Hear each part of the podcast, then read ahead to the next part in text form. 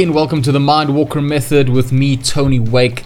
Thank you for tuning into this week's episode. I trust that all is going well on your side, that the COVID scare that we're all currently going through is starting to lift, and that you are starting to feel a little bit more like things are returning to a semi normal state of being. Now, I want to prepare you for this week's episode, which is going to be a bit of a rant on my side, because I will be discussing common sense and why it is not so common. So have a sit down, have a relax, and if you have any comments or questions or feedback that you would like to give, you can get in touch with me by sending an email to podcast at tonywake.com.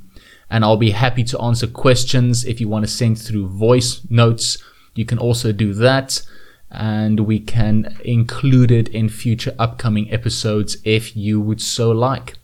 So, let's get into common sense and why it is not so common. Now, people with common sense are seen as reasonable, down to earth, reliable, and practical, right? But here's the catch common sense is neither common nor is it sense. There's not a whole lot of sound judgment going on these days. Though whether it's worse than in the past, mm, I can't be so sure. Point being, it's not common. If common sense was common, then most people wouldn't make the kinds of decisions that they do every day these days, right? I mean, people wouldn't buy stuff that they can't afford. They wouldn't be smoking cigarettes or eating junk food. They wouldn't gamble. And if you want to get really specific and timely, politicians wouldn't be tweeting pictures of their private parts to strangers. Basically, people wouldn't be doing the multitude of things that are clearly not good for them. And in my biased opinion, common sense is a contradiction. Because if we define sense as being sound judgment, then relying on experience alone doesn't usually offer enough information to draw reliable conclusions from. Simply because real sense can rarely be derived from experience alone, since most people's experiences are, in fact, limited. So called common sense is, in my opinion, a fallacy that has been foisted upon us by our culture of ideology that prefers us to be stupid, ill informed, and poor decision makers. I mean, let's face it, any ideology that wants to tell us what we should think and what we should do isn't going according to common sense. If we use our elected representatives as examples, though I can't vouch for how representative they actually are, I think it's safe to say that unsound judgment, that is, the absence of common sense, doesn't discriminate based on political ideology. Wouldn't you agree? The word common, by definition, suggests that common sense is held by a large number of people. But the idea that if most people think something makes sense, then it must be sound judgment has been disproven time and time again. Furthermore, it is often people who might be accused of not having common sense who prove that what is common sense is not only nonsense, but also completely wrong. Plus, common sense is often used by people who don't have the real knowledge, expertise, or direct experience to actually make sound judgments. I told you this was going to be a rant, didn't I? The unfortunate reality is that trusting common sense causes us to make poorer rather than sound judgments. Perhaps the biggest problem with common sense is that it falls prey to clear limits of personal experience. Or we don't have any actual experience in the matter, and we simply rely on what we believe to be true or what we've been told is true, what we might label as a let's call it a faith based sense. And I mean this in the broadest sense of the word faith. For example, when you're having a discussion about just about anything that requires for you to take a stand, be it the weather, the economy, how to raise children, sports, or what have you, how often do you hear some variation of, oh, it's been my experience that blah, blah, blah, blah, blah. And the person then draws a conclusion based on that said experience. How often is that conclusion wildly at odds with actual facts? I think we need to abandon this notion of this purity of common sense and instead embrace reasoned sense, which is sound judgment based on rigorous study of an issue, which also includes direct experience. I'm going to say that again.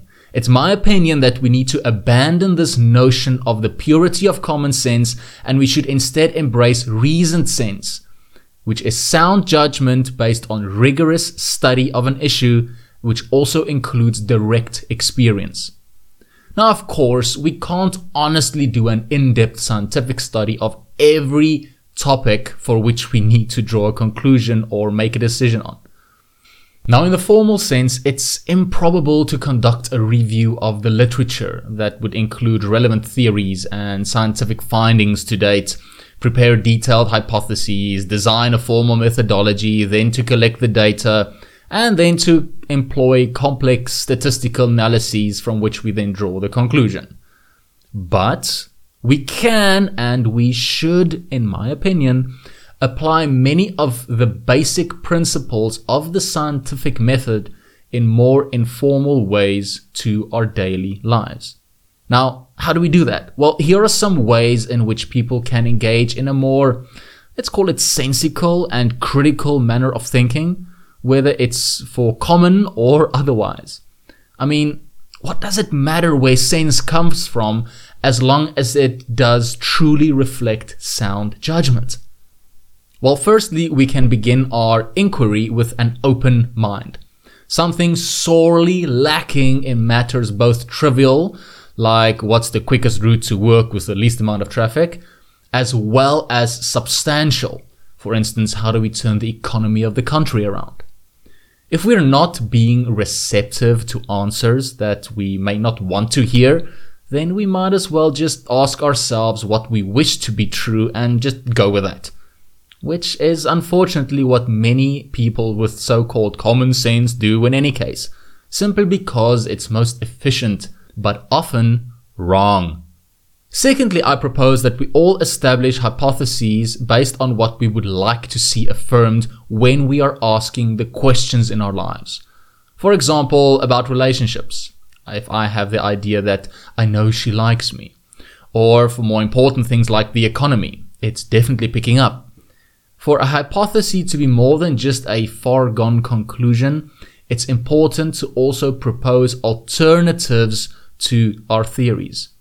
The simple act of considering that there might just be answers other than the ones that we want to hear ensures that any experiment that we conduct isn't just an exercise in a self fulfilling affirmation or a self fulfilling prophecy. Thirdly, we can collect a sizable sample of data that is more likely to be representative of the population as a whole. So instead of just asking a few friends their opinions on a topic, which, let's be honest, are likely similar to your own because they are your friends, we then ask others, particularly those whom we know have opposing views than our own. Does this guarantee sound judgment? Well, of course not but it does make it more likely that whatever conclusion is drawn will be closer to reality. Lastly, we can analyze the data as objectively as possible. I mean, let's be realistic. No one likes to see their theories disproven, right? And unfortunately, there's a very cynical saying in the sciences that go, if the facts don't fit the theory, then throw out the facts. And let's not forget about garbage in, garbage out, right?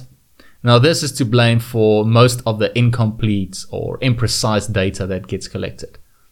Now, the scientific method attempts to prevent both of these sayings from being realized by using statistical analysis that, at least in theory, won't allow for the intrusion of human biases. Now, the bottom line is that if we can learn to think in a more open and rigorous way, if we can be more critical in our approach to thinking, then we can draw on more accurate conclusions and we can make the best decision possible for the myriads of questions and concerns and problems that we face every day, be they mundane or impactful. And who knows? We might all just get along a little bit better as well as a beautiful side effect. Now, thank you for tuning into this week's episode of the Mindwalker Method, which was more of a rant than an actual plain podcast. Thank you for sticking with me. Thank you for tuning in. I look forward to meeting up with you on the next episode.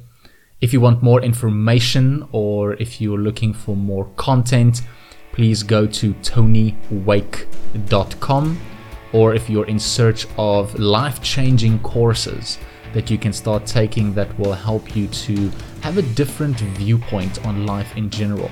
Start empowering yourself and start getting more into the driver's seat of your own life, you can go to mindwalker.co.za.